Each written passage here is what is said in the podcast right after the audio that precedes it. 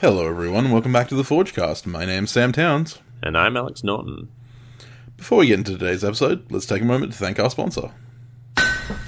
The Forgecast is coming at you thanks to Rob at Weber Abrasives, our preferred supplier of all the best abrasives in the country. Get in touch today at abrasives.on.net and stay tuned for his new online store coming soon.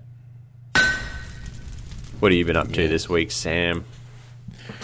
Oh, dying. I I swear I have sweat in my body weight literally every day for the last four days.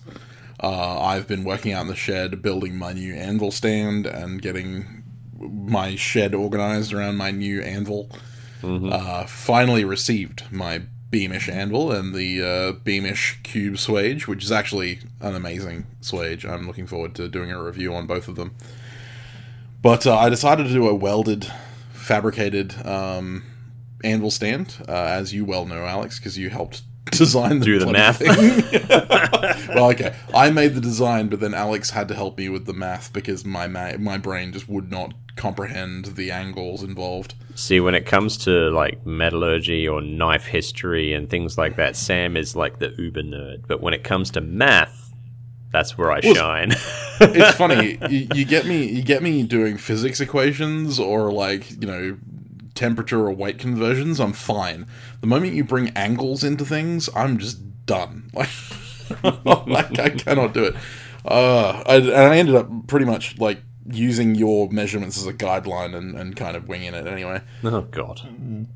Well, I couldn't get the, the cuts very straight because I was using a four or five inch angle grinder to do all the cuts. So it wasn't like I was going to be doing any kind of engineering, but I got it pretty good. Um, I got it to the point today where I'm about ready to weld the feet on.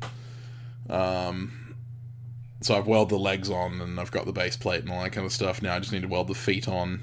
Unfortunately, it's been getting stupidly humid over here at the moment, and so you know I walk out the door and I feel like I'm swimming, um, and I just just like constantly sweat the whole day, and it just really kills you. Mm-hmm. Uh, and I also gave myself some pretty bad ray burn on my left arm because I was a dumbass and forgot to put my welding gloves on while I was Oh, welding. So yeah, my, my left arm is going to be a really nice tan. Got a good engineer's tan. Um, I even had to mention it in the video because I'm doing a video on building the the anvil stand, which will be out next week. Um, and uh, yeah, I do mention it in there to make sure the weld you wear your welding gloves because yeah, I was dumb.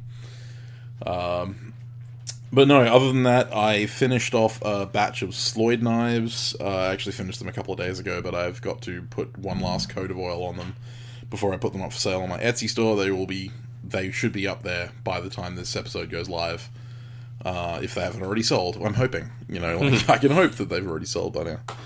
Uh, and I sold the O'Dwyer, the uh, my old 40 kilo anvil. It actually sold before I even had it. I didn't. I didn't even have a chance to advertise that I was going to sell it. Um. Someone commented on the photo of the new anvil when it came in, and jokingly said, "Haha, selling your old one? Wink, wink." And I went, "Actually, yes." and and they messaged me just going, "How much do you want for it? And when can I pick it up?" so I sold it with the stand and with a couple of the hardy tools that I'd made for it, seeing as the hardy hole on my new anvil is a little smaller than Because not only is that O'Dwyer the ideal size for a knife maker, and uh, O'Dwyer make excellent anvils, that anvil's now famous. Well, yeah, it's actually it's it's it's been on my YouTube channel since the very inception. So Yeah. and some of and the couple of the tools that went with it actually uh, featured in some of my earliest YouTube videos. I gave away the hot cut hardy and the uh, the bottom round swage that I made for it. So From memory, you're the only person I know with a yellow anvil. Yeah, well, not anymore. Not anymore. yeah, no, there are a couple of guys who have O'Dwyer ambles. It's just that they're not on YouTube anymore, or weren't on YouTube in the beginning. Um, but yeah, so and I'm really happy to the person uh, that it went to the person it did. Uh, she's just getting into blacksmithing. She did a class with me about six months ago, and um, she's you know she works full time, but she's really keen to get into blacksmithing, and she uh, I'm really glad to have it go to someone who's just getting her start in in blacksmithing. I priced it to try and get it to like a, an- a person who was just getting into the craft rather than going to an anvil collector. Because the last thing I wanted to do was have it sit in a corner and not be used. Um, but yeah, I'm, I'm really keen to get my new anvil all mounted up. I should have it mounted up before the live stream on Saturday. I'm Yeah. hoping. Otherwise, my live stream will be me mounting the anvil. Hopefully, you mean mounting it on its stand. It- well, yeah, yeah. I know yeah, you're excited, so it's you know. Yes. Um, but yeah, other than that, that's pretty much taken up my entire week. Has just been organizing this anvil stuff. Sweating anvils. Oh man, I, and um, I I had an interesting per, uh, an interesting question from someone because the Beamish anvils have a very peculiar problem that a few people have noticed, and I think I know the answer to why. Uh, they are magnetic in the middle, right in the middle of the face. They're magnetic, and I know why. It's because they use a magnetic lifter to lift the anvils So you have to Out of- them. yeah, so you have to demagnetize the face, and I've got to go about doing that. But um, yeah, it's, it's, it's interesting because it's only in this one spot, and everyone was like, "Oh, why the anvil's magnetic?" I'm like, "I know exactly why this magnetic." but uh, yeah, it's not actually that big of a problem. It's not stupidly magnetic. It's not like your hammers are going to stick to it or anything like that. You know, it's it's just mildly magnetic. But um, yeah, no. So other than that, yeah, that's that's pretty much been my week. My song of the week, um, I'm, I'm going way back to you know country roots here. Um, You doing country songs for a song of the week? oh, surprise! Um, it's from the '80s. I mean, you know, uh, and it's by Alan Jackson. You know, one of the OG country boys, uh, and it's Chattahoochee. And uh, all of my American country friends will will know that song so That- well. That's even on my playlist. Yeah, man. Chattahoochee's great. I love that song. I mean, there are a lot of Alan Jackson songs that I really like. It was hard to choose one, but Did you pick it because classic. in Perth at the moment it's been hotter than a hoochie coochie? Oh yes,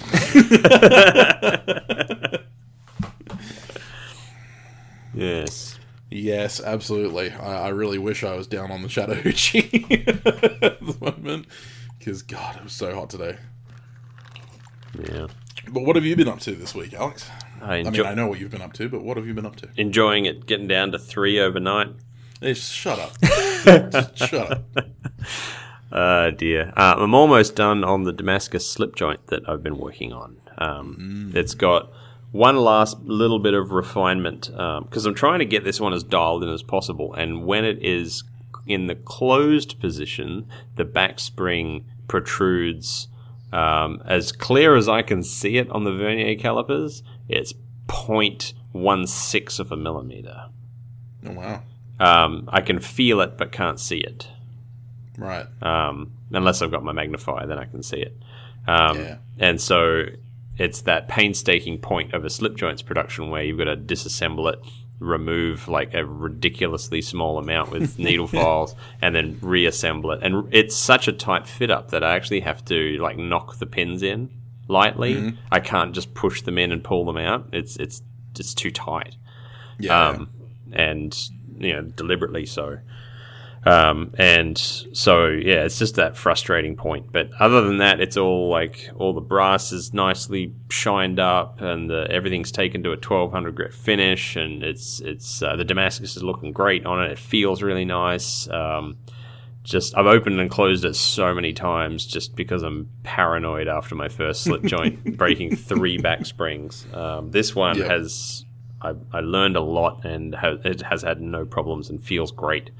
Um, and I, this one is actually about two thirds of the size of the first one. I wanted to do everything smaller to really test myself. Uh, it's still a very nice practical size pocket knife, um, but yeah, just making everything a little bit smaller makes you pay even more attention to those thresholds. Yeah, um, absolutely. And I've been refining my shim washer production even more um, now, and I've got it down to a point 0.015 millimeter uh, in tempered stainless. That's crazy small. Yeah, I'm really really happy with it. So it's um, I'm able to produce them in small batches now, which uh, I'm just trying to get the consistency better.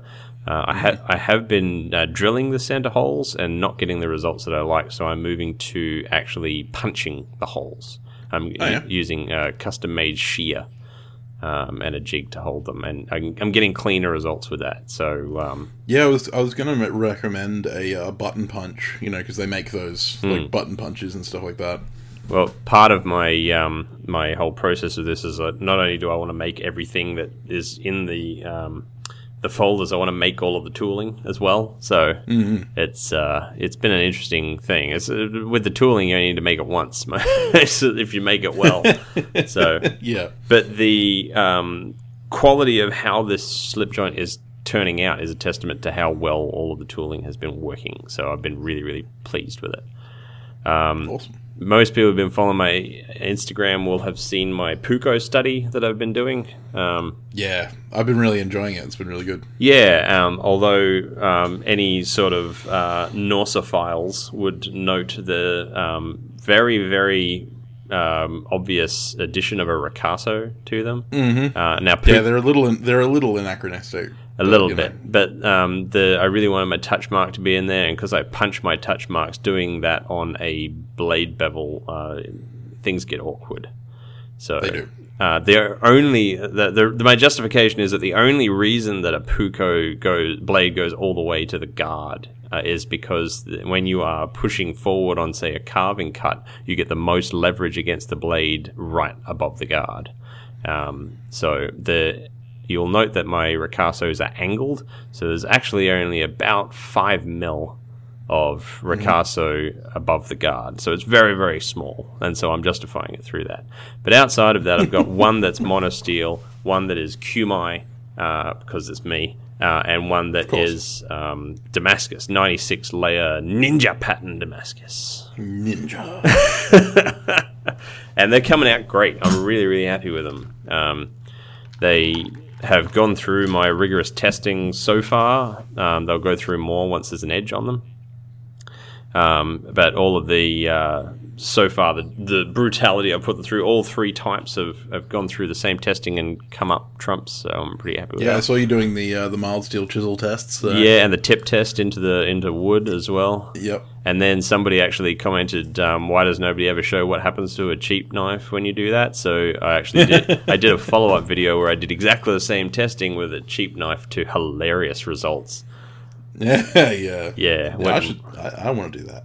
Uh, it's given me an idea for a video that I want to do in the future where I want to actually go to a shop and buy a cheap knife, take it home, and then make a copy of that knife, but make it properly.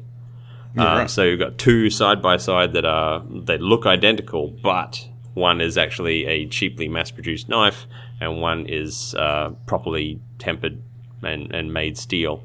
Uh, and then put them through a ring of tests and, and show how they both hold up. Um, I'm pretty keen to do that video. I think that's a really good idea. Yeah, cool. I Um, like that idea.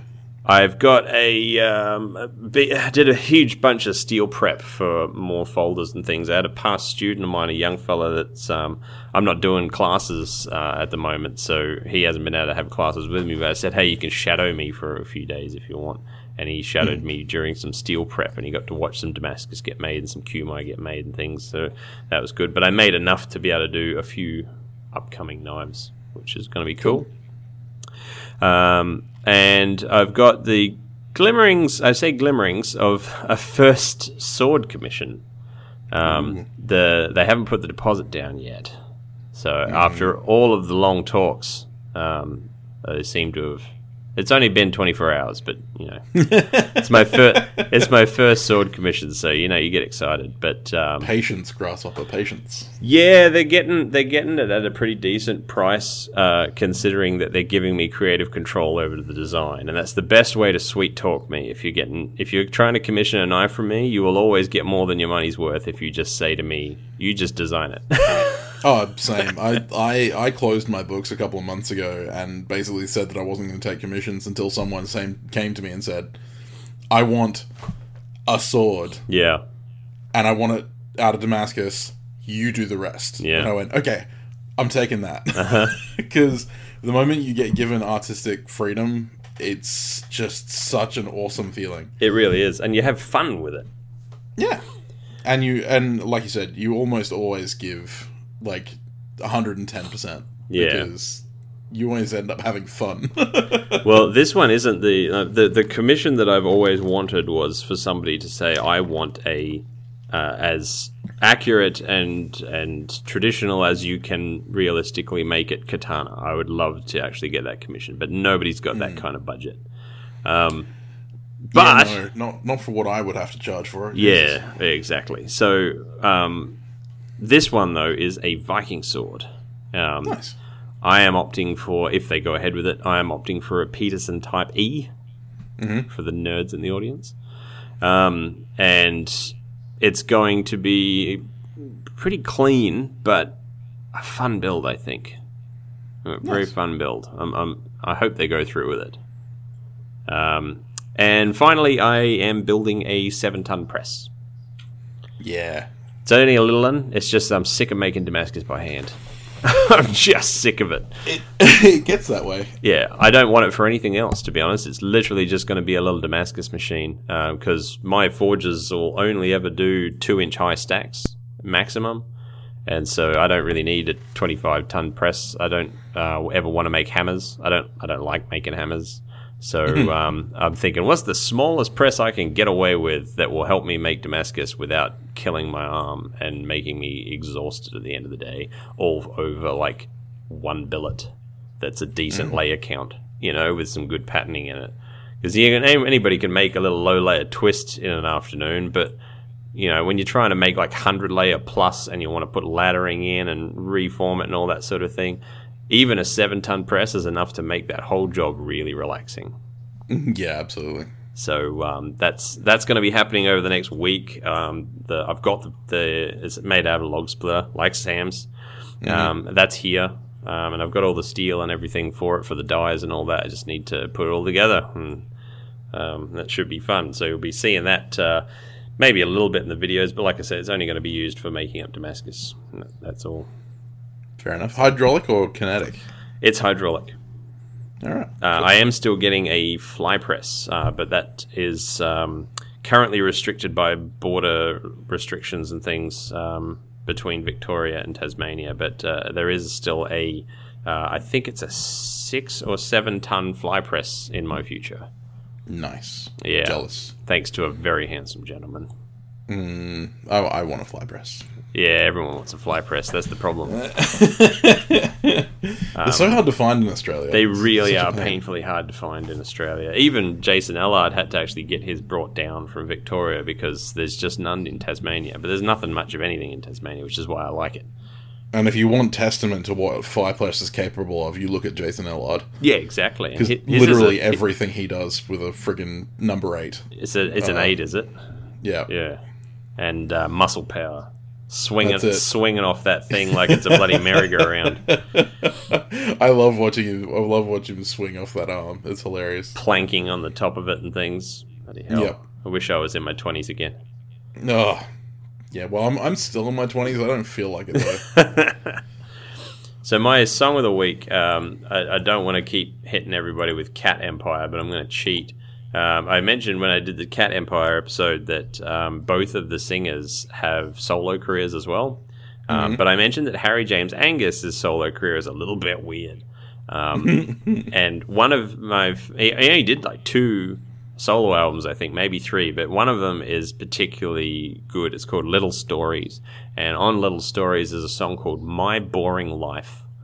And it's a um, very sort of somber, um, understated acoustic piece about how you may think that your life is boring, but it's not as bad as it could be. So, so get over it. but it's done in this really haunting way. The whole album is weirdly, captivatingly haunting. Um, it's it's a strange album, and I highly recommend listening to the whole thing if you've got the stomach for it. But it it might depress you. It's a bit like you listen to the high energy sort of just scoobity bop bop sort of singing that he does in Cat Empire, and then you listen to his solo album. It's like that's not what I was expecting at all. what is wrong with this guy? but yeah, My Boring Life by Harry James Angus. Cool. Now the Forgecast playlist grows ever weirder. Of course.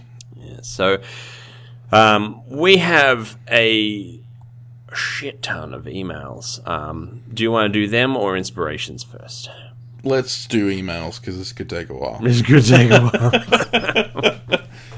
well, our first email is from Roman Nicolau. I hope I'm pronouncing that correctly. He says, Hi, Sam and Alex. Sam, you seem to be very knowledgeable on the properties of steel. As I'm a novice smith, I'd like to learn more about types of steel and the composition thereof. If you have any reading material you could recommend, I really enjoy the podcast as well as both of your YouTube and Insta content.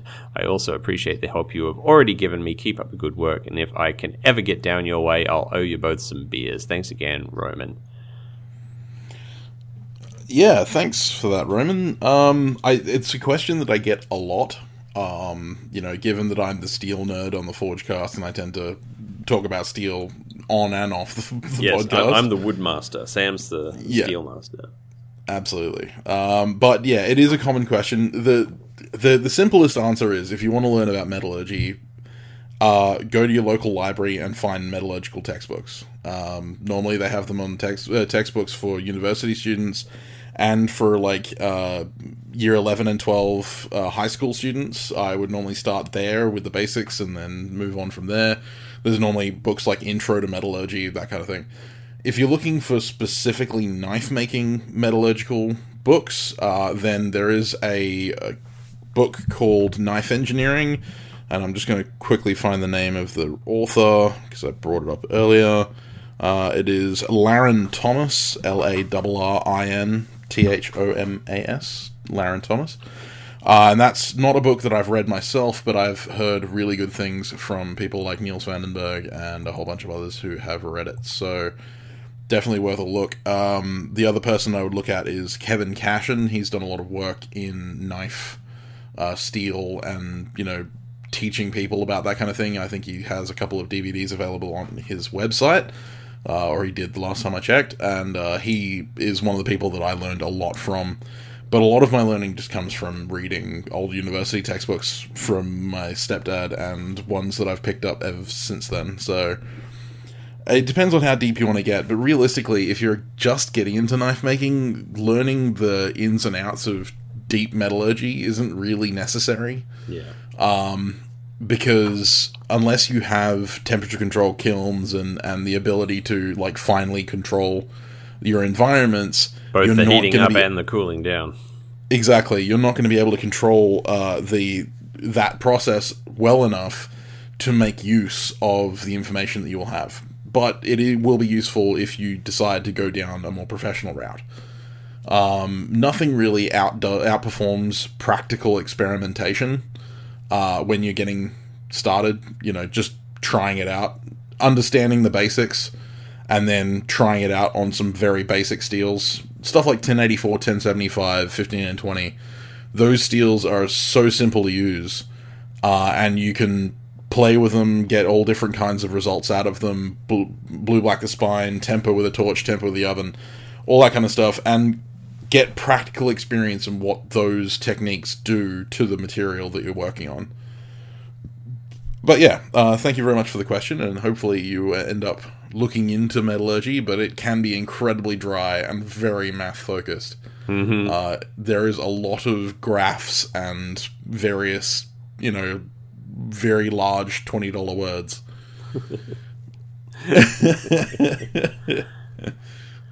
Um, well, thanks for writing in, Roman. Hopefully, that gives you at least a starting point to look into it. Our next email comes from Ben Heiswolf, and I hope I'm pronouncing that correctly.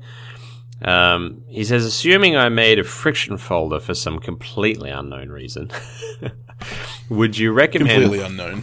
Would you recommend washers between blade and scales? I have only made fixed blades so far, so I have no insight there. Are the washers worth it, or is it an over engineering for a simple first learning folder? Maybe it's even absolutely unnecessary. Thank you again for all the work you put into the podcast, Instagrams, and YouTube channels. I love it all, and I'm very thankful for you being out there and helping the beginners like me avoiding at least some mistakes. Thank you, and have a good time. Lots of health. So Sam and I differ in opinion on this. yeah, we do actually. Uh, just a little. Just just a touch. Yeah, so I'm I am a, a slip joint and friction folder collector, and I'm also a massive traditionalist and a stubborn asshole. Mm-hmm. And so, traditionally speaking, slip joints and friction folders did not and do not have uh, washers in them. Uh, that was a very modern kind of adaptation when you start talking about flippers and you know like uh, assisted opening knives and stuff like that, where you want the smoother action. Uh, in traditional knives, well, especially in friction folders, the word friction is in the is in the title of the knife, and the friction is there to both hold it closed and to assist in holding it open. So um, the washers don't provide as much friction as just direct contact with the scale material or with the liners if you're using liners uh, in a friction folder, although it's not common to use liners in friction folders. Um, so yeah, I, I don't normally advise using washers. Uh, I can see Alex and I had a conversation about this recently because uh, I think we actually had a conversation over this email. It, it was about as heated a discussion as Sam and I can have. yeah. We, we don't really argue. Uh, we never because do, but we We're we both we're both stubborn assholes. well. Not only are we stubborn assholes, but we're also willing to understand where people are coming from. Like we're always willing to be wrong. Um, Alex brought up a very good point uh, in his argument. I'll let him say it though. I had two good points. Well, no, you had one. the, the other point was bullshit. um, without the addition of a washer, um, you will get rubbing of your uh, the inside of your liners on the ricasso or pivot point of your blade, which obviously your blade's going to be steel, your liners may be something like brass. Um, if you do have metal liners, and that will cause scratching on the inside of it. And if you have uh, just a satin finished blade in there, or, or something, maybe brute de forge or something that you've put in there, that's not going to matter. But if you have polished Damascus, that's going to stick out like dog's bollocks. Um, and so washers will actually remove any of that scraping from happening if you've lined it up correctly. Um, but not all friction folders actually have metal liners. You might actually just have wooden scales butting up against there, and that's not really going to cause much of a problem, depending on the wood, depending on the finish, depending Although on blah blah then blah. grit can get caught between the blade and the and the bolsters. Yeah, cause li- liners, so- metal liners aren't just for the pretties. Um, one thing you could do is to use G10 liners, and then you, um, it's, it's a really good sort of halfway point between them. But the Mm-hmm. other point that I, um, I did make, um, which Sam seems to have completely forgotten about, No, is- no, I remember. is that the It's fric- just- the friction in friction folders doesn't always come from the peening of the pin squeezing the um, scales against the sides of the blade, creating a pinch. Sometimes the friction actually comes from the shaping of the uh, the locking run. The the um, there Dang, yeah. No, no, there is a radius around the um, uh, where the pivot point is, where the axis is. There's actually a rounded section that actually runs against the locking pin. If you've got a locking pin that's nice and close to the pivot point, some people put the locking pin back for the actual tang, uh, quote unquote tang, to rest against, and that's fine. But you can actually do it so that the locking pin is right up butted against and actually rubbing against the underside of the knife blade. And if you do that, you can actually put little bumps in there at the open, just before the open and just before the closed position. So your knife will actually click closed and click open using friction. And I actually did this on the friction folder that I made recently, and you can see it in the, the one of the videos that I put out there. I actually show the click. Uh, it's very difficult to do and takes a lot of precision, but that friction can actually hold it open and closed in a lovely way while maintaining a very nice loose gliding feel when opening and closing the blade. Yeah, so it's a, it's a it's a simple kind of spring detent kind of idea Kind of, without yeah. without using a spring. Exactly. yeah, it's just using patience. yeah, I mean the, thing is, a lot of friction folders don't actually have stop pins or locking pins, um, and so you know like that's on liner on linered friction folders. I- I can see that being easier to put in than on non-linered friction folders. You know, not a lot of Absolutely. friction folders have liners, but um, It would help to have Yeah. a mill. I don't have a mill, but I'd love no, one. yeah, it would it would make life a lot easier to have a mill in a lot of cases when it comes to folders. One point that I made to Sam, which I didn't mean as anything bad, but he hasn't made a slip joint yet. He owns a lot of them, and knowing the difference between how one feels without, because when you're making one, you actually have the chance to put it together without the washers, and then take it apart and put it together with the washers. The feel difference between having washers and not having washers, for me, is extremely noticeable even hmm. even before you have any everything pinned together. And one of the things of being a collector and having a lot of slip joints, you don't actually get the opportunity to pull apart and then put washers in and then see how they would feel if they did have washers. And being in a position where I have done both because I wondered as well, because as you have heard with my journeys with learning to make shim washers, it's a pain in the ass. It's so Yes. bad. It's awful. I don't do not recommend it. I'm just a massive nerd. Um, buy them. Just buy pre-made ones. It's so much easier. um, but having the, the felt the difference on the same knife with and without, I would never not have washers in there on a friction folder, on a slip joint, on any type of knife. Yeah, and and like that that is a very valid point. Um, and I don't disagree. Like I, I haven't owned a knife with uh with washers except modern folding knives. And you know, like the the utility of a modern folding knife having a washer or a bearing, I've I've had both. Um, obviously the the smoothness of the action is amazing, and it's also really helpful if you want to flick that thing open. Bearings are really snappy. Oh yeah, yeah, yeah, and and that's great. Uh, the the thing for me is like, it- it's not necessarily that I don't understand the improvement of the feel of the action. You're just a traditionalist. Exactly. I'm also I I'm can also respect that. not interested in the more finicky nature of making washes and implementing washes. Because like one of the things you got to take into account, and it's something that Alex and I have discussed, is if you put washers on either side of your blade, then you have to make your sp- your um your spring Your back spring. oversize Mm. in order to account for the width of the washers. Otherwise, you end up with a gap between your liners and your back spring. So it adds another level of meticulous, you know, hand grinding and stuff like that if you don't have a mill Mm. to account for that width. And when you're talking 0.15 0.015 of a millimeter, you're talking microscopic changes in the, the sizes. Uh, you know, like a, a 400 grit sandpaper is probably a little too aggressive Yeah. for removing that kind of uh, material. And, so and we've probably introduced a whole new slew of people now because a lot of people have been getting on this challenge, which is awesome, by the way. The forge, the, the response to this particular forge oh, yeah, challenge I've, I've been cool. loving this. But I think we have made a lot of people suddenly realize that there is a huge difference between making a folding knife and making a folding knife. yes. And what Sam's talking about, those tolerances are the difference. Yeah, yeah, and and so yeah, the the, big thing for me is uh, it's a risk versus reward kind of thing uh, as well, from a maker's standpoint.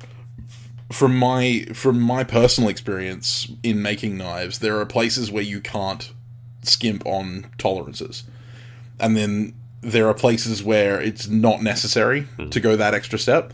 And in like in slip joints, I can understand how it would improve the feel of the, the walk and talk of a slip joint, which is what they call the, the action of a slip joint. Um, I'm not sure that the investment of extra time without a mill, like if I had a mill, then it would be a different story. Um, I'm not sure it'd be worth the investment of the extra time and stress in order to increase that little tiny bit of action over anything else. And the rubbing on the on the things, I've actually thought about that a little bit more the blade being high carbon steel, and I'm hoping that the blade is getting used. it's going to get scratched up, it's going to get dinged, it's going to get patinated, it's going to have all kinds of roughness on it. So therefore, uh, the the marking on the Ricasso or the Tang is not actually going to worry me too much. Yeah, it is uh, a very it's a personal preference thing. Yeah, so uh, it's a very contentious subject, and I can see both sides. And I want to make a slip joint with washers just to try it out. Oh yeah. Um, and then and, and then discard them at the end. well, no, no, I'll probably leave them in. If I'm going to go to the trouble of making them, I'm going to leave them in. Oh no, you're not going to have to make them. I'm saving you that pain. I'm sending you some. oh well, okay, that makes it easier. Yeah, but um, no, for from like from my personal approach, I'm more of a traditionalist, so I'm going to go with the traditional approach anyway. Uh, and wear the wear the fact that I don't have washers in my in my slip joints. When it comes to friction folders, um, I just think it adds that next level of like unnecessariness in in the build. Uh, when friction folders, then they're normally called farmer's knives or penny knives.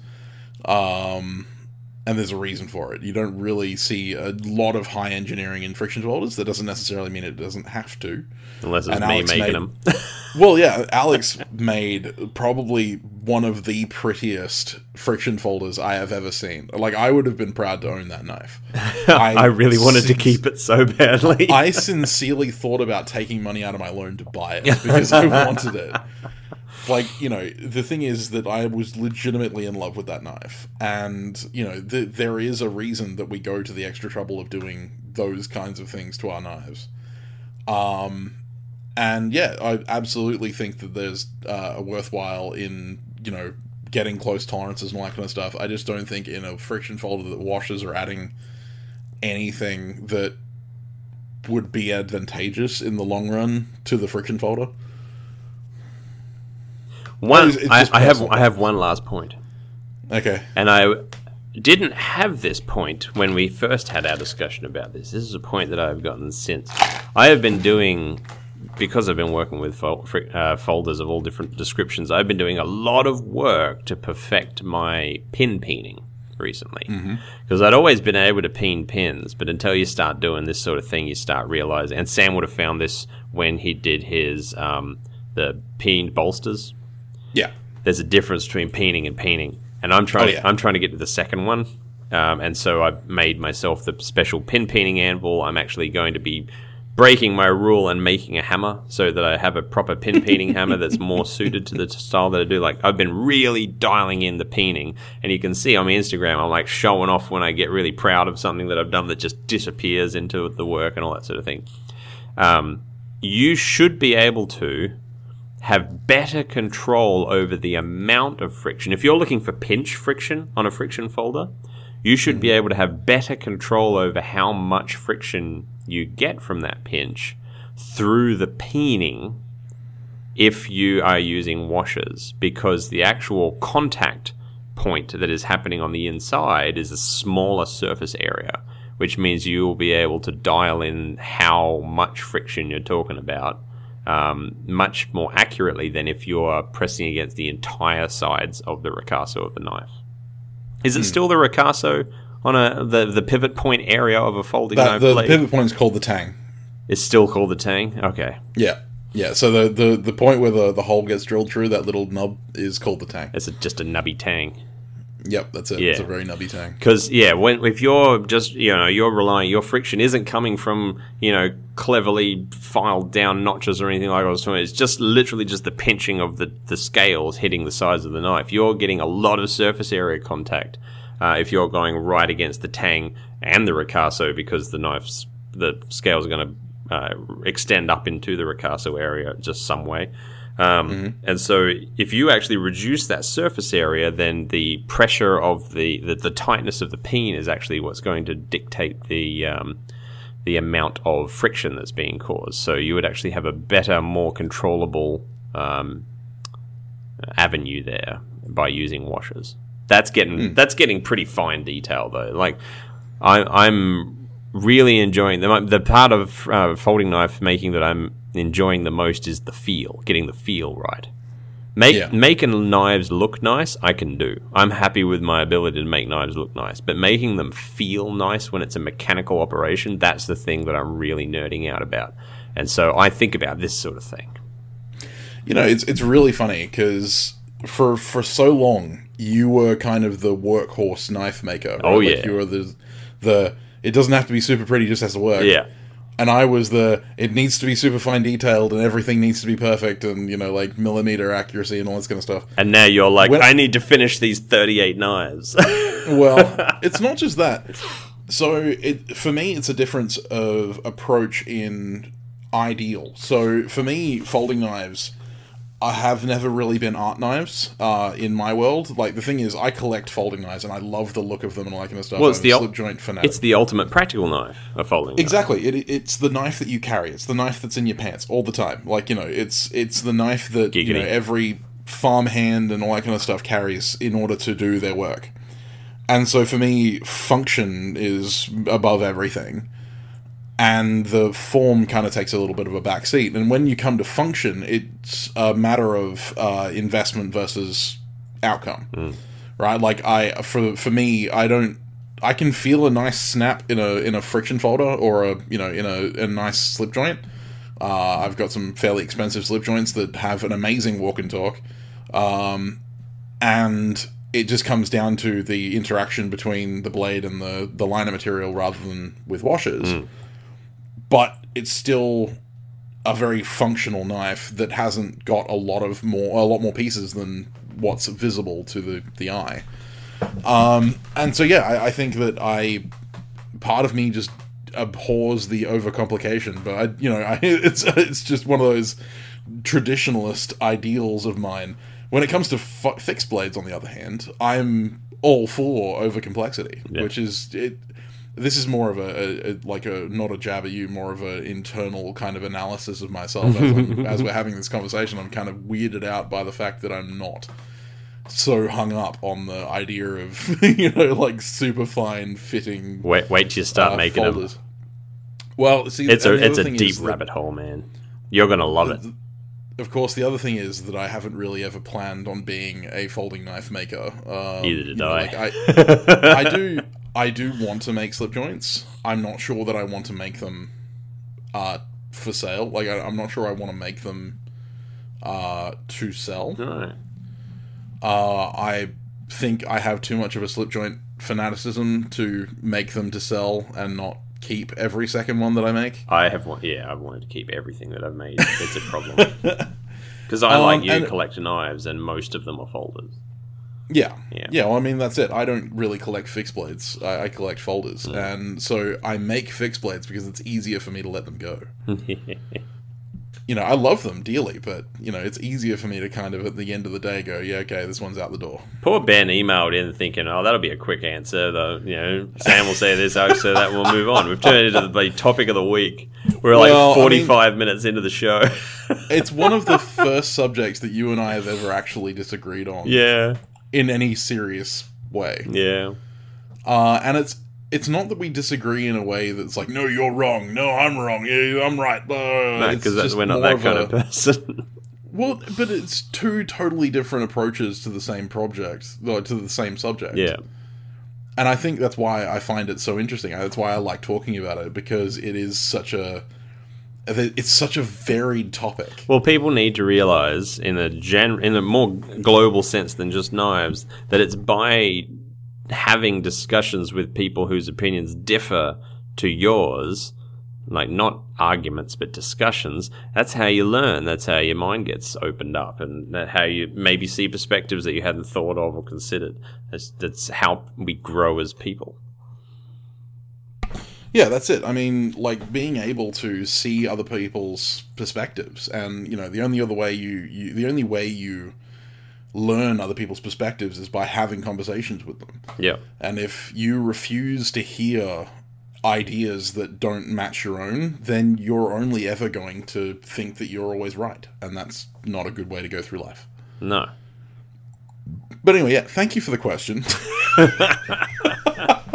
I knew that one was going to go for a long time. Oh yeah. Our next email is from Francesco Mucci. Ah, Mucci, how you doing? and he's uh, ABS journeyman Francesco Mucci, which I should say is the his correct title. Um, he says, "Hi, mates. I was just w- listening to past episodes as I quickly make up from just recently discovering the podcast and therefore going through all of them from the very first one. On episode 87, the one I'm listening to right now, a listener inquired about where he could find resources on armor making. The book I studied when I was starting that craft was Techniques of Medieval Armor Reproduction by Brian R. Price. It's a very in depth manual explaining techniques and styles for every single piece. Unfortunately, it doesn't look like Paladin Press is printing it anymore, but I, it can be found used on Amazon for around 150 to 170 US dollars. Uh, it has good historical infos about styles and techniques as well. Very well worth the price, in my opinion. Thank you for all the work, and sorry for the lengthy email, Francesco. That is awesome. That- Hopefully, that listener is listening right now.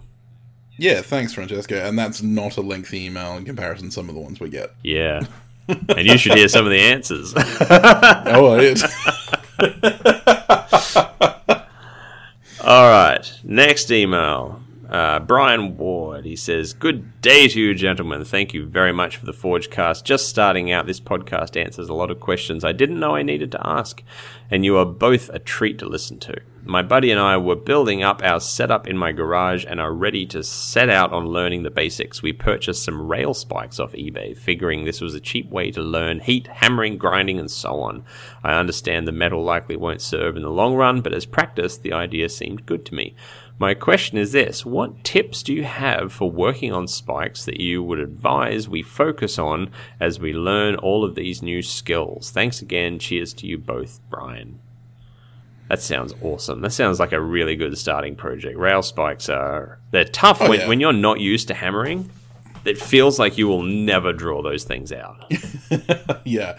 And it's funny because, you know, like, and, and it does depend on the spike, but uh, a Mm. lot of the time they will have a little bit more carbon than mild steel. One thing that a Oh. lot of people don't realize is there are different types of rail spike, different grades. Some of them Oh. for high speed rail, some of them for low speed rail, some of them are old, so old that they're just wrought iron, and some of them are uh, all different um, uh, alloys of steel. And, and you can tell, you can learn how to read the numbers on them, things like that, when they have numbers to sort of Mm-hmm. get more information. But it is a little bit of a crapshoot sometimes.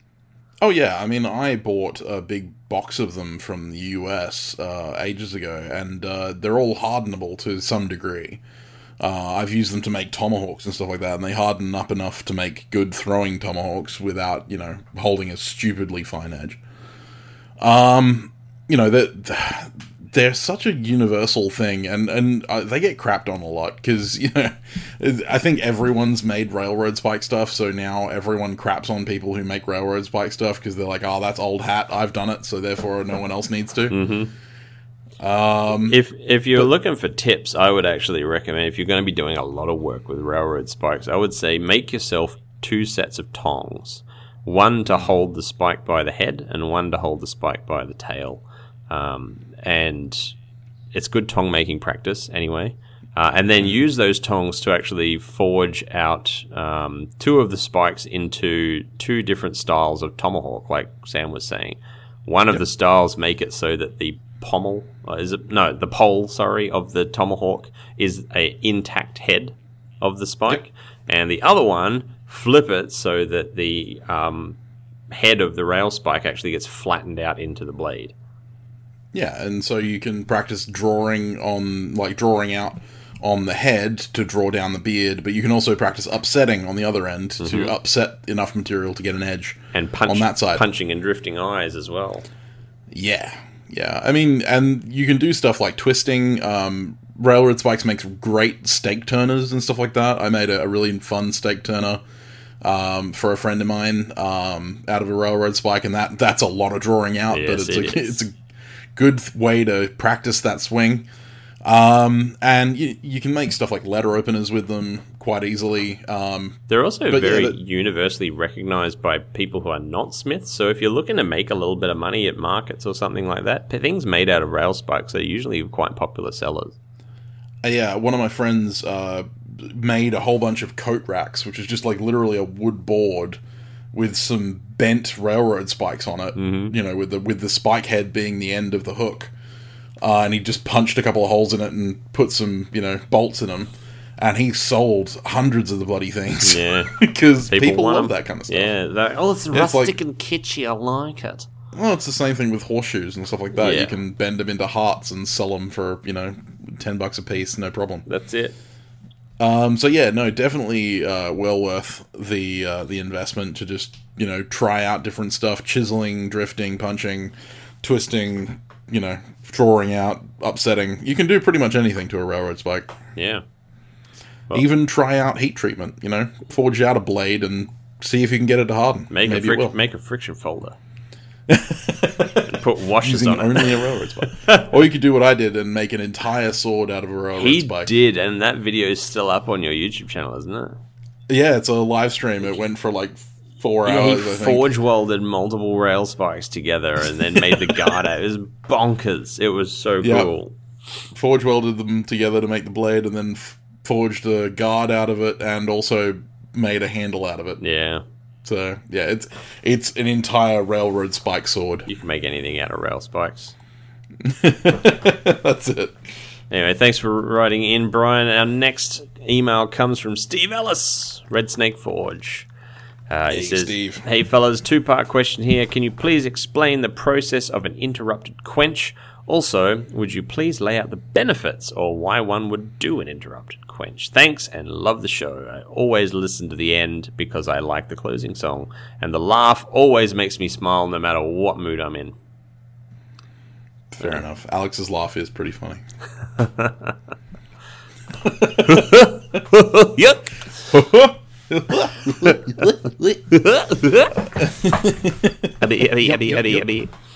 Yeah. Um. So interrupted quenches. Um. Yeah, they're they're a thing. Um. Interrupted quench in my world is that I'm all geared up to do the quench and my phone rings. Anybody else get that happen? I've had that happen. People come and visit and you're about to bloody put it in the oil. Yeah. Oh, the- worst one. Yeah, the worst one is when you're actually heating it up to get ready for the quench, And you're like someone's trying to mm, talk watching to you. it and observing it. Yeah. That's and then it. they get all annoyed because you're not paying attention. yeah, to that's right. Uh, yeah, no. So interrupted quench. Uh, normally, it's called an interrupted water quench um, because, like, interrupted quench would kind of connote that you were quenching it in any medium. Normally, when you're referring to an interrupted quench, you're using water and oil, um, and always water first. Never water second, and I don't understand why people would. But um, anyway, Interrupted quenches are used uh, normally on shallow hardening steels, so low alloy, high carbon steels, normally for um, hamon.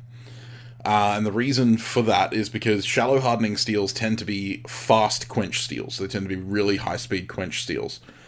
Uh, it's unnecessary if you have a really decent high speed quench oil, like Parks 50 or Houghton's Q or Houghton's K or, you know, one of those uh, high speed quench oils. It's really not that necessary. But in the event that you don't have it, it's the only option to get that super high speed quench to get that really nice hard line between the hard steel and the soft steel in the in the um, hamon. If you use a medium speed quench oil when you're trying to make hamon, what ends up happening is, that uh, it tends to creep the the hamon tends to creep in under the under the clay, or the clay holds on to so much heat that the hamon actually creeps downwards towards the edge, which can be really bad. Um, so basically, the process of an interrupted quench is the same as you would do for a normal quench, in that you're heating the blade up to non-magnetic. Normally, you'd have clay on it, or you know, you'd have some form of gun gum or something like that on it to create a hamon. Uh, you go into the water. I normally do two seconds, and then you'd go into preheated or quench oil. Whether that's medium speed, high speed, doesn't really matter, but it needs to be preheated at least 60 degrees Celsius. Uh, and basically, the process of that is to prevent the rapid crystallization of martensite in the steel to stop it from cracking. Because I think at this point it's important to um, explain to people that what a quench is is a rapid cooling down from a hot state to a cold state. That's what it is. Yes. And different mediums make that happen at different speeds, which produce different results. Water is one of the most aggressive. But Exactly. if you dip it into the water and pull it out, it doesn't just cool the entire thing all evenly. It's the cooling starts from the outside and starts to mm-hmm. move in as the heat is bled out. So Yep. go, by going into the water first and then pulling it out, you're not quenching the inside, the core of your knife straight away. You're quenching the outside. The rest of the Yeah. cooling happens in a different environment. Exactly, and and the big thing to remember is that steel expands when heated, right? Like that's that's fairly well known. Is that metal expands when it's heated, and what happens when you quench a steel is it actually freezes it in that expanded state. Um, so that's why katanas curve when they're quenched, is because the spine doesn't harden, so it shrinks back to its original because it's clay. size. Yeah, because it's clay, because the clay uh, holds on to heat long enough to prevent it from hardening. Uh, whereas the quenched steel, the steel that was uh, less clayed, you know, normally has a very thin layer of clay, uh, hardens and freezes in that hardened state, in that expanded state, and so therefore it basically gets pulled back on itself. Um, the process of the interrupted quench slows down the shrinking of the of the non-hardened section so that the uh, hardened section isn't put under so much stress. Because in uh, in a, in any blade where you're hardening one section and not hardening the other, the unhardened section is trying to pull the hardened section. It's trying to rip it apart. And in my heat treating um, series on my YouTube uh, channel, you can actually see a blade that I edge quenched, where the the unhardened section actually ripped away, tore away from the hardened edge.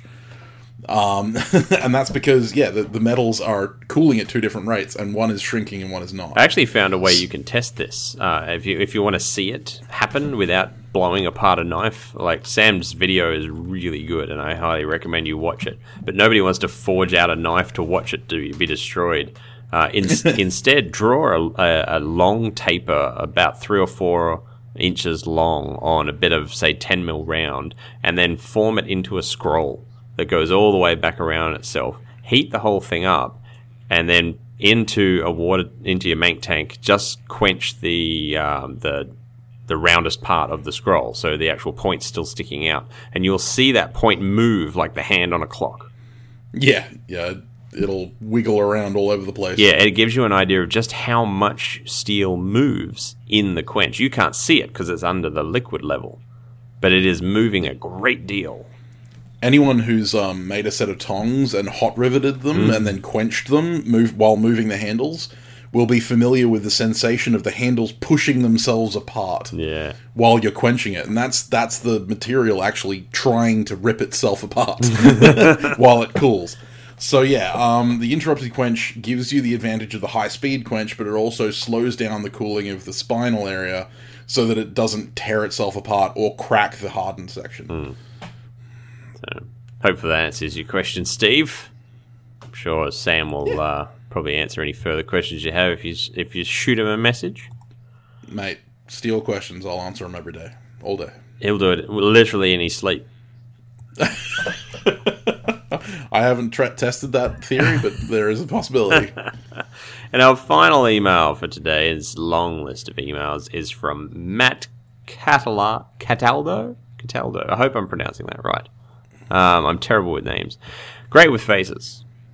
But um, he says, Hello, Forgecast. First, thanks for all the info you put out. Super helpful getting to learn about different aspects of forging since I'm just starting out with blacksmithing. One question about forge welding. The way I understand it, the biggest risks or dangers to your billet when forge welding are internal stresses due to thermal strain and inclusions. That said, are there any major dangers to forge welding the same kind of steel to itself aside from inclusions? It sounds like modern steels can realign grain structure based on temperature, which would yield a homogeneous billet as long as you have properly cleaned and fluxed your joint. I'm particularly curious for making hardy tools since I don't have access to a press or power hammer, and reducing the cross section of that much is really intimidating. Thanks, Matt. You're talking about a harder billet. Yeah, pretty much. Just just basically building up a, the same material. Yeah. much like Tamahagane is built up. Um, you will never get a homogeneous billet from forge welding. Forge welds are always going to be a potentially weak spot. They're never one piece of steel. Yeah, uh, and that's why the Japanese katana has a hada, the, the the pattern on the blade, even though it's all made of basically the same material because it's all come out the same block of uh, tamahagane. The forge weld lines will denote normally the differentiation in carbon. It's the same with cable Damascus. The reason the cable Damascus exists is because uh, during the forging process, before you forge weld the cable together, the outside of those cable wires decarburizes. And so that's what causes those white lines between the cable pieces, because it's the thin layer of decarburization between the two steels. Uh, so the weld line will always be a weak point. You can forge weld material together to create a large billet of stuff. Like you can forge weld mild steel in a giant stack and make a big hunk of mild steel. It's still going to have forge welds in it, but you know, like it's it's going to be a big hunk of mild steel. The issue I would run into is that you're going to end up working big pieces of material either way. Yes. So while I understand that working large cross sections of material can be really intimidating, you're not going to save yourself any time by forge welding. Uh, unless you're talking about like forge welding a jump weld, like by forge welding a hardy stake onto a big block of steel to create like a an anvil block, uh, an anvil block. That might be worthwhile if you have a big enough forge. But honestly, you could stick weld those two things together and they'd hold together just as well. Fun little fact, actually, Roy Adams did a video on this a while back when he was doing his um, sort of deep dive into various forge welds on his YouTube channel, which I highly recommend if you're into forge welding. It was a fascinating series that he did. Um, one of the And he's really good at it. He's really good at it, and he doesn't use much flux. Um, he did a uh, an accordion weld, which is something that is very old school. Because if you had something like a, a gate rail or a fence rail or something, uh, and you needed a lump of steel at the end of it, but you only had the flat bar, you could actually sort of zigzag and then stack it down and do that forge weld. And it's sort of technically a harder billet, I guess, because well- you haven't taken it into multiple pieces of steel. It's still just one piece of steel, just forge welded back onto itself. You know, 10 times at once, but it's a really great way to add mass to the end of a bar without ever having to work with a second piece. Because that's the trick with forge welding is getting that second piece or third piece or fourth piece to actually stay in line. People use tack welds, they use wire, they use all sorts of different things. But if it's all on the same piece of steel, then you don't need to worry about any of that. So accordioning, accordioning it is a really great way to add mass.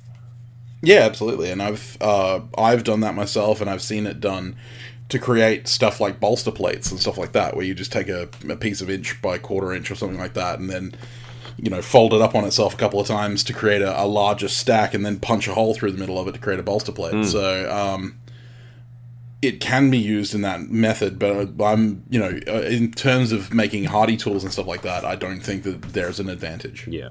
I think maybe what he was talking about was like making a big hot cut and then stacking the pieces almost like the side on profile, you know, like the middle piece would be long and then on top of that would be one shorter so that you, rather than have to draw a point on a really big thing. I think it's Sam's right. You're just going to end up working in a big piece of steel anyway.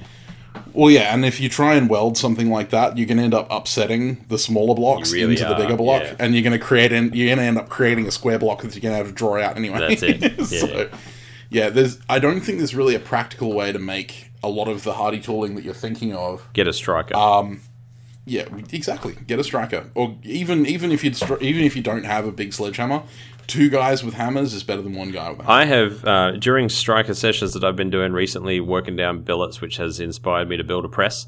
Um, we've used everything from a 16 pound sledgehammer down to a 4 pound hammer with the striker, uh, depending on what we're trying to do. And trust me, when you've got two people hammering on it, one person with a 2.5 pound pa- hammer and one person with a 4 pound hammer with two hands on it, you can actually move steel very, very neatly and very fast. Oh yeah, I mean, um, uh, Flynn Sharp and I drew out an entire Wakizashi with me running a little four pound single handed sledge with two hands. Yeah, that's that's what we were doing for like when we were trying to flatten it out and, and get it nice and Yep. even. And it, you get remarkable control with a four pound with two hands on it. Oh yeah, um, the, the lighter the weight, the, the easier it is to control. Farriers quite regularly use small hammers for their strikers when they're doing stuff like uh, punching the pritchels for um, shoe, uh, horseshoes. Yeah, there you go. So yeah, no, get a striker and just work on that big have steel. fun. Get yourself a piece of axle. Yeah, have fun with it. Buy buy them some beers and say, you know, let's have an afternoon. Cook a barbecue. That's what I do. Get some cheese kranskis going. Nobody's going to turn that down. But worst case scenario, just work it down by hand. It's actually not as hard as it looks. Um, it just takes a little bit of time. Get it nice and hot. Yeah, Yeah, hotter the better. Joey Vandersteeg temperatures. That that boy has been doing some amazing stuff. Oh with, man, with miniature anvils. He, I, he I continually amazes me. mind blowing, mind blowing. Need to have another go at trying to get him on the show. Last time we, we almost got him on, and then he had to travel for something. Yeah, he went to Belgium to hang out with uh, Philippe Yeah, and Ponsila. need to try to get him on again. All right, so with emails out of the way and an hour into the show, let's get on to inspirations of the week. Sam, who has been inspiring you this week? So my inspiration of the week, um, I I had watched a lot of his stuff a while ago, but recently kind of picked it up again because he ended up in my recommended feed on YouTube. Um, and I actually started watching him back when Alec Steele mentioned him, back when Alec was building the Viking sword. His name is Pablo Cimadevilla. Oh, he's been my inspiration of the week before. He has, Yeah. yeah. Um, he's an amazing jeweler. Yes. And um, one of the things that's really been getting me is uh, I've been watching a lot of his videos on YouTube, and recently his production quality has been amazing. Like, you would believe that ha- he has a Hollywood budget for his videos. The way that they're put together is amazing. Absolutely. But what was really inspiring for me is that I didn't actually know a lot about Pablo, um, and I'd watched a lot of his stuff about jewelry and stuff like that. But I noticed in one of his most recent videos that he's in a wheelchair. Yeah, yeah. I, I didn't even know that. Yeah, You know, and, like- and it's it's it's cool that most people don't realize that until Yeah. they see that recent video. They don't realize he's also a, an Olympic gold medal gold medalist swimmer. that. I did not know. yes, he has two bronze medals and one gold medal in uh, the Paralympics. He was the Spanish uh, swimming uh, champion. So That's great. Yeah, he's he's done so much um, in his life, and he doesn't let anything slow him down. And uh, he's done a couple of videos on his vlog channel talking about you know not letting his disability get in his way Yeah. and always striving to you know try and struggle he's always trying to struggle so, um, he's always trying to find something that frustrates him so that he can overcome it uh, and I, I found that really inspiring because you know I've been struggling through with a lot of things uh, uh, mentally recently with a lot of the projects that I'm taking on, and he was like, he he was talking about finding value in struggling. If you're not struggling, then you're not learning. Uh, and so it's it's helped me kind of come to terms with the fact that I just have to be frustrated sometimes. Yeah. Uh, but yeah, if you haven't checked out Pablo from the last time we checked, uh, we shouted him out. His name is Pablo Cimadevilla. It's uh, C I M uh, A D E V I L A. I think that's correct. Uh, he's also on Instagram under the same name, and he makes the most incredible jewelry. and out of um, the weirdest things, Oh yeah, and he does stuff out of bolts and the guy's hex made of and- talent. Yeah, he's also worked with some insanely expensive materials. He recently made a uh, the, one of the world's most expensive rings, which had a five and a half carat rutilated yellow diamond in it, and then he diamond encrusted the rest of the ring, like, like it was insane. Um, so yeah, no, definitely worth checking out. Even if you're not into jewelry, if you're into making stuff or you're into you know like The process. the artist the process. Watch his videos because his videography is amazing. He does like such a good job of showing what that process is. not only that but they're just like the music is great the angles are great the lighting is amazing. The quality is just mind-blowing. Like i can't believe that it's just a youtube channel like.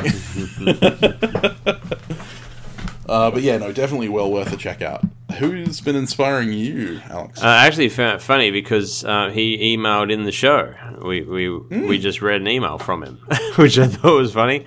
Um, my inspiration this week has been um, Francesco Francesco Mucci. All right. Um, as I mentioned earlier, he's an ABS journeyman smith. He's also a Forged in Fire contestant. Um, I can't remember what season he was on. I think it was. I'm going to say four. Probably wrong. Um, but he goes by uh, Mucci underscore Damascus underscore Blades on Instagram. Mucci is M U C I.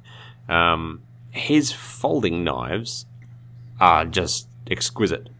There's no other word I can think of to describe them. they are beautiful. They have flowing, beautiful lines that conform to the golden ratio. They uh, that his finish that he gets on the scales is phenomenal. The attention to detail in every aspect of his blades is incredible. He opts for um, non-standard. Well, let's say are standard, but lesser known um, spring tensioning methods in his lock bars and things. And it's just like it's everything is thought out, it's meticulous, it's done carefully. And on top of all that, I've been chatting to him a lot lately. He's just a stellar guy. Just Yeah, I, I, I funny found it funny. I just I just recently I just checked while we were talking, um, and I hadn't actually followed him back, but he's been following me for a while and commenting on my videos, so uh, commenting on my photos. So I'm, I'm really sad that I haven't been following him. that's a But I- journeyman. I that's what you're aspiring to, Sam. You got to look up to people like this. Oh, I know. He actually messaged us about the pin peening anvil. a Yes, he did. Yeah, and he He ended up making one. and um, we had an in-depth discussion about pins in um, slip joint folders and and um, like Sam and I just had this whole big thing about washers or not. Um, my and Sam's views on stop pins in slip joints differ from Francesco's, but this is what I'm saying. He's just a stellar guy. He's just like, that's cool. I just like doing it this way. Whereas a lot of other mm-hmm. people would be like, no, you should do this or you should do that. But Francesco's not. He's just this really laid back guy who just nerds out about knives just like we do and makes just killer work. It's just Absolutely. so nice. Like one day, one day, I hope to own one of his slip joint folders. Just, We should, we have to get him on the show. I would love to get him on the show, and he will eventually. If- now he's a listener of the show. He will eventually get to this episode, and he'll. Maybe hopefully he'll hear it before we invite him, but maybe he won't. I'd love to get And him on just back on this talk about folders. And we've talked about folders before on the show, but not with a guest. And obviously, you know, journeyman doesn't just fall in your lap. Like journeyman, No. journeyman takes work. Uh, and to be a journeyman who specializes in folders is a special level of attention to detail. Pain. yeah, he must love pain. they they actually like in the uh, ABS journeyman um, like handbook they recommend not making folders Yeah. for your journeyman test. Like, do not. yep. Um, Because it's hard to cut see- through the 2x4. uh, more for the judging. I, I know I'm I'm I'm But doing a it's- funny Sam. No, it was you're not funny. Sorry. no, that's it. You know, I got to be the funny one because you're the talented one. oh, here it goes. Uh, but yeah, he's um, yeah he's been my inspiration of the week for obvious reasons. He's actually been my inspiration of the past probably three weeks. Um, but yeah, he gets this week. Well, Lads. my apologies to Francesco for not following him back earlier, but uh, yes, He he he just yeah great work. Check him out. He's on Instagram. I'm not sure if he is elsewhere. Uh, the quality of the photos and things that he puts out makes me wonder whether or not he has other things. But at least follow him on Instagram, and then you'll be able to get any relevant links from there. And we may have him on the show soon if he agrees to come on, um, and then he can tell you himself. Yeah. And so, with our copious emails and inspirations out of the way, it is finally time for Tool Time. Tool time. Tool Time is brought to you by our favorite bladesmithing toy store, Creative Man. Honestly, my two most visited websites in my search history are Google to quickly look up all the terminology that Sam uses and creativeman.com.au. Their beautifully designed online store will get you the knife making supplies you need right to your door quick as a flash. So visit them at creativeman.com.au and tell them the Forgecast sent you. Yes. So our tool of the week this week is vermiculite, found commonly in the gardening section of your hardware store. Although I have recently learned, very difficult to find in certain countries. Yes. Yeah. Apparently so. Like curiously difficult to find. it's, it's strange sometimes. Yeah, but vermiculite is sort of like an expanded volcanic rock um, that is very light, almost like polystyrene beads. Um, Yeah. Think think very low density pumice. Yeah, but it holds heat like nothing else. It holds No, heat it- at a crazily insane level, like a refractory, better. Well, it, it practically is a refractory, given that it's a you know a, a heat resistant rock. Yeah. f- containing mostly air. And it is a core ingredient in my four part um, refractory mixture, homemade refractory mixture, for that reason. But what we have it as the tool of the week for is that uh, a, the, the basic process of annealing steel, most steels, is to actually bring it up to a good, you know, like a, a Curie temperature and then let it cool as slowly as possible. And I mean glacially, ironically, slowly. Um, some people like to do that by having it in the forge, and then when it gets to temperature, just turn the forge off and then just let it sit there. especially at the end of a long day. Yeah, but most of the, most of us need to keep working, and what I have is a bucket of vermiculite that I bury the knife in. Now, if I have, I'm talking just a 20 centimeter knife, full tang knife. If I bury that in vermiculite, I could come back two hours later, and that thing's still too hot to touch. Yeah. This is how slowly it allows heat to dissipate. Um, so for fantastically useful. Oh, so for backyard annealing, and annealing is a phenomenally useful part of knife making and heat treatment of steels.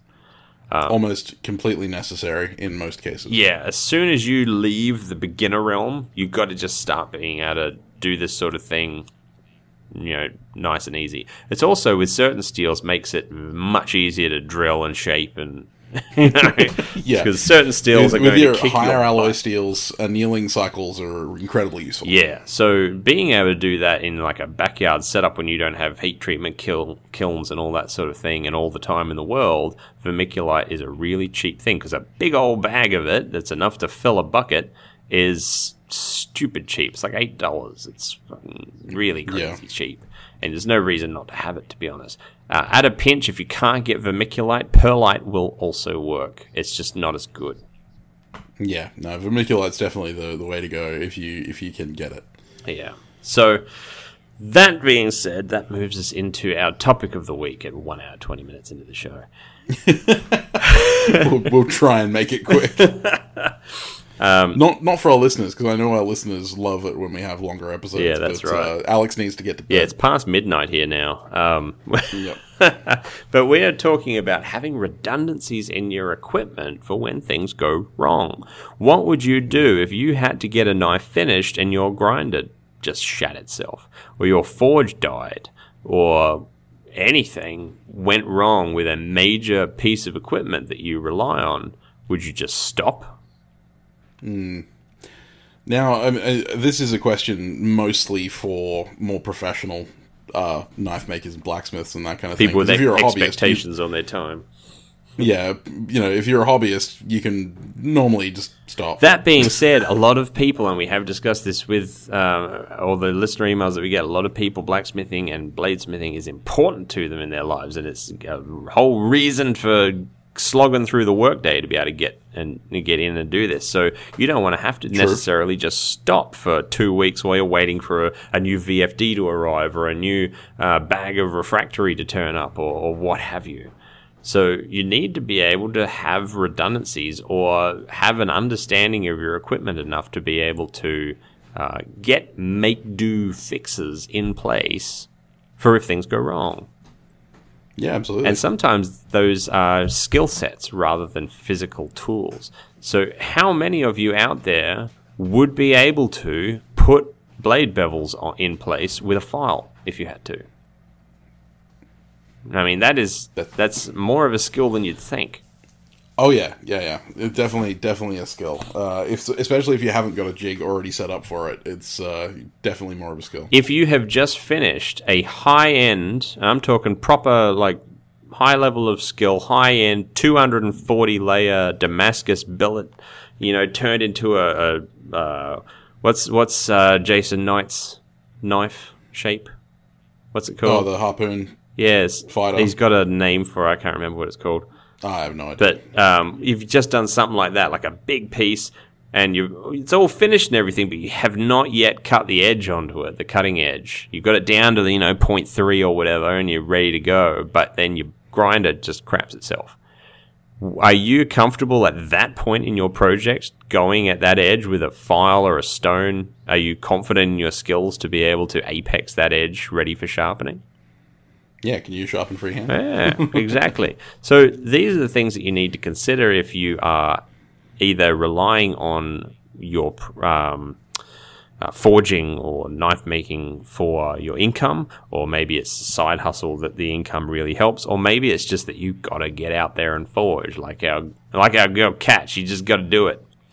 Yeah, that's it. What do you do when I things mean- go wrong? What do you do when things break? and sometimes redundancies don't necessarily have to be tooling. Like, for instance, not many of us can afford to buy two set two by seventy two grinders. No. And most of us don't need two two by seventy two grinders unless we're doing classes or unless we have specific setups in mind.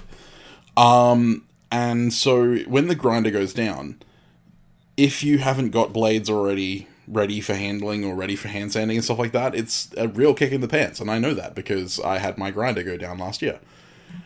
The big thing for me is always having a like a preliminary stock. Right? A bunch of knives that are on their way to being complete. Have a cycle in And- your work. Yeah, and uh, I treat it as part of my practice. I just forge blades whenever I'm bored and I don't know what I want to do, or if I just want to forge something because I've not forged anything in weeks. I'll forge a bunch of blades, profile grind them, bevel grind them, heat treat them, and then they'll just sit there for months. They're not specific projects, they're not projects that I'm planning on finishing anytime soon. They're there for when I want to work on something, or they're there for when I haven't got the tools to work on them otherwise Yeah. right? Like if if if when my when my grinder went down, I had like twenty blades that I could just immediately pick up and start working on. Um, Well, one thing that I, I I've been binge watching Forged in Fire uh, recently because it, it doesn't just uh, naturally occur on television in Australia. Um, so I've been binge watching it, uh, and one thing that I notice is the number of smiths who groan and say, "I don't know, I don't know how to use this" when they do a um, solid fuel forge episode. yeah, Now, if your gas forge goes down, maybe you run out of gas. Maybe it's as simple as that, and you have no ability to get more gas. Maybe it's that uh, your refractory blows through finally, or your forge floor collapses, or something stops you from being able to use your gas forge.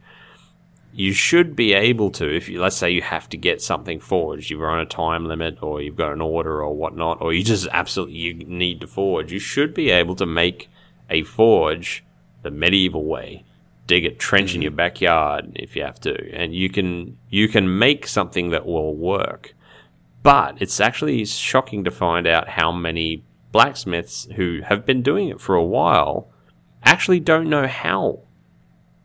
to run a uh, charcoal or coal forge. Not only how to run one, but how to build one, how they actually work. they they see a forge as a thing where you turn the ball valve and light it, and that's it's on. That's it. I don't. They don't, Yeah. they don't know any f- more than that. They don't. They wouldn't even be able to tell you how the burner works in their gas forge. But understanding all of that, and we've gone into understanding the why in the past. Understanding those whys allows you to have those redundancies for if you need to have a fallback. And like Sam said, not everybody's going to need one. Like if you're if you're just a hobbyist and it's just a bit of fun that you do, you can completely ignore this section. The podcast has gone long enough already. But if you but if you are somebody who is doing this for their living, if you are somebody who is um, doing this for an expected income, if you um, are using it as a form of therapy, it can be a massive kick in the pants when a major part of your workflow craps itself. Yep, absolutely. I mean, I, I haven't used my my solid fuel forges in like over a year now, but I still have them there, and I still have enough coal to run them for a day because I know that if I need a forge. And the gas forges go down, or I run out of gas, or whatever, or I can't get gas for whatever reason. I have a solid fuel forge that I can still use. Yeah, and you know how to use it. Yeah. And having that redundancy means that I'm never really at risk of not being able to forge something if I need to.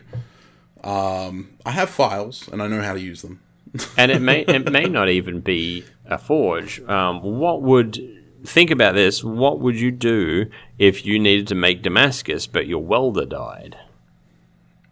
Would you be able to do it? There is a technique. There are multiple techniques on how to do it, but would you be able to? Do you know how? You know, is um, do you know how to get the bevels onto a blade if you if you had to forge them? a lot of people don't.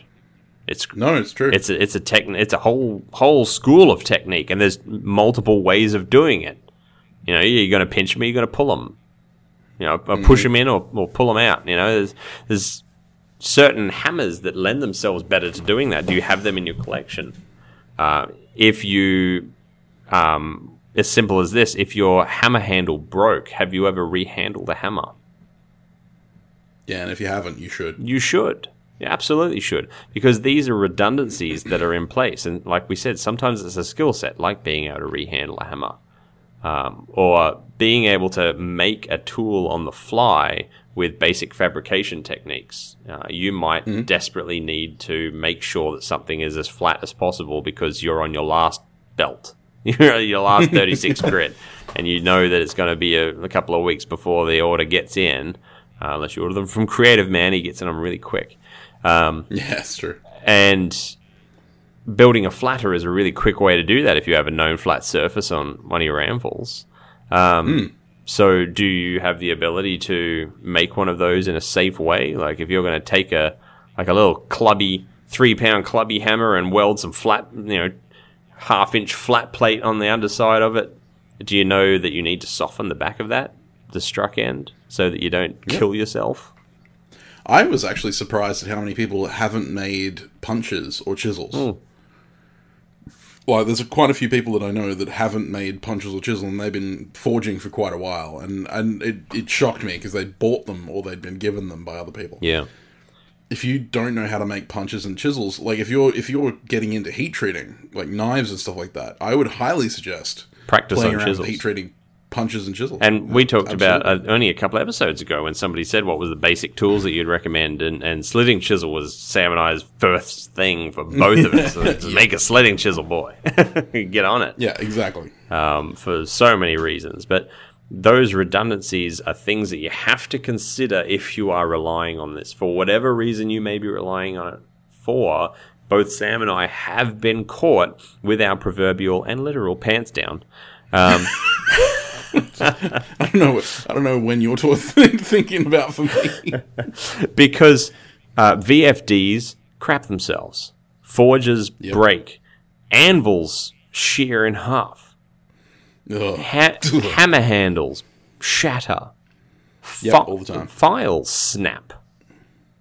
And all of these tools, you can't, no, no regular person can afford to have. It's like, oh, let me just go to my cupboard and get a new 2.4 kilowatt VFD out of it, you know, from my spares. And having having spare stuff is always good. Like um, of safety equipment. If you have a first aid kit, where's your second one? Yeah. Uh, if you have a fire extinguisher, where's your 2nd one? Uh, if you have safety glasses, where's your second set? Uh, if you have a auto darkening welding helmet, where's your standard dark helmet? Because anything that's powered by batteries can run out of batteries. That's it. Um, so, like anything that runs on batteries, either you need more batteries or a spare battery, or you need the version of that that doesn't require batteries. Yeah. Uh, so yeah, I I have a, a, a manual dark helmet. I have you know two first aid kits in my workshop. I have uh, one fire extinguisher in the corner of my workshop and another one in the house.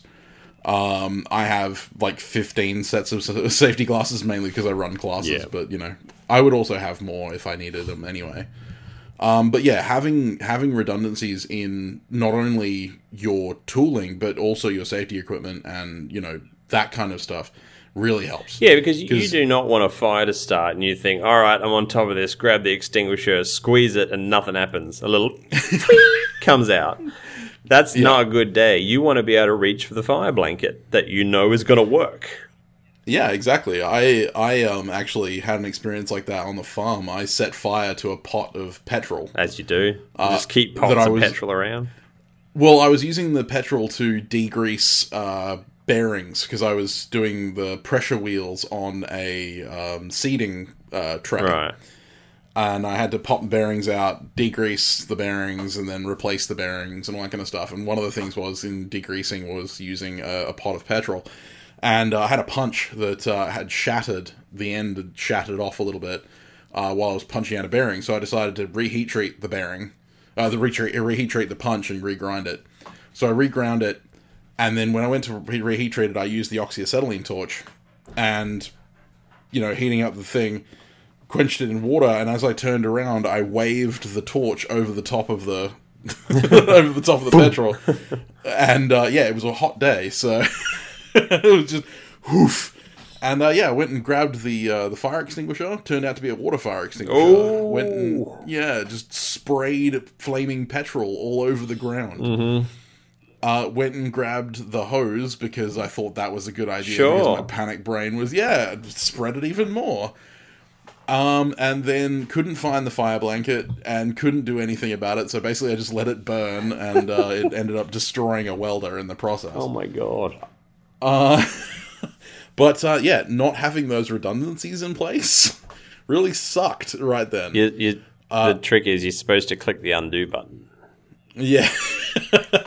my uncle my uncle pointed out how much of an idiot was. He was like, Sam, what's the floor of the shed made out of? and I'm like, sand.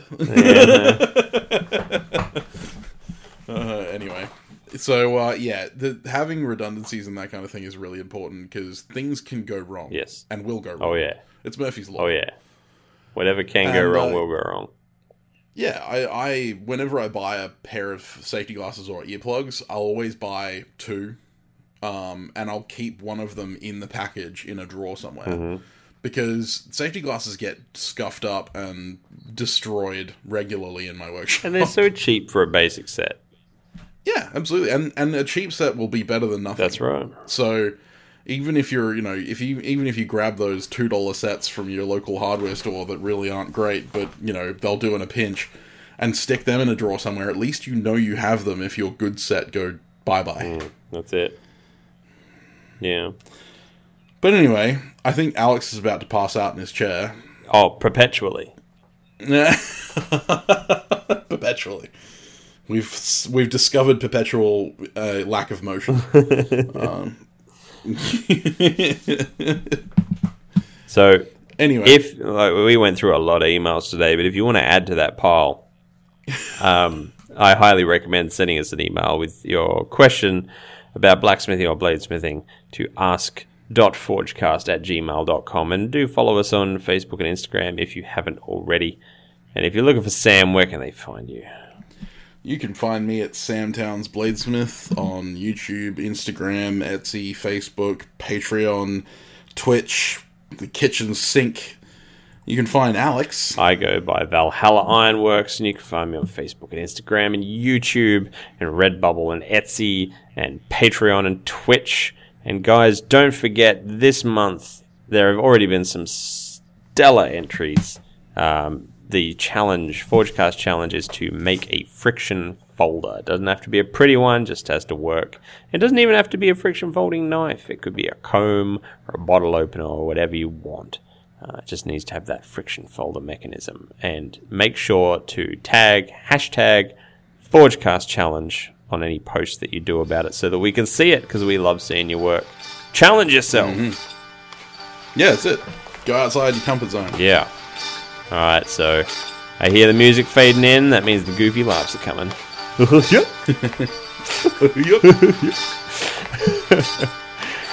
we'll see you next week, guys. Uh, bye, guys. Bye.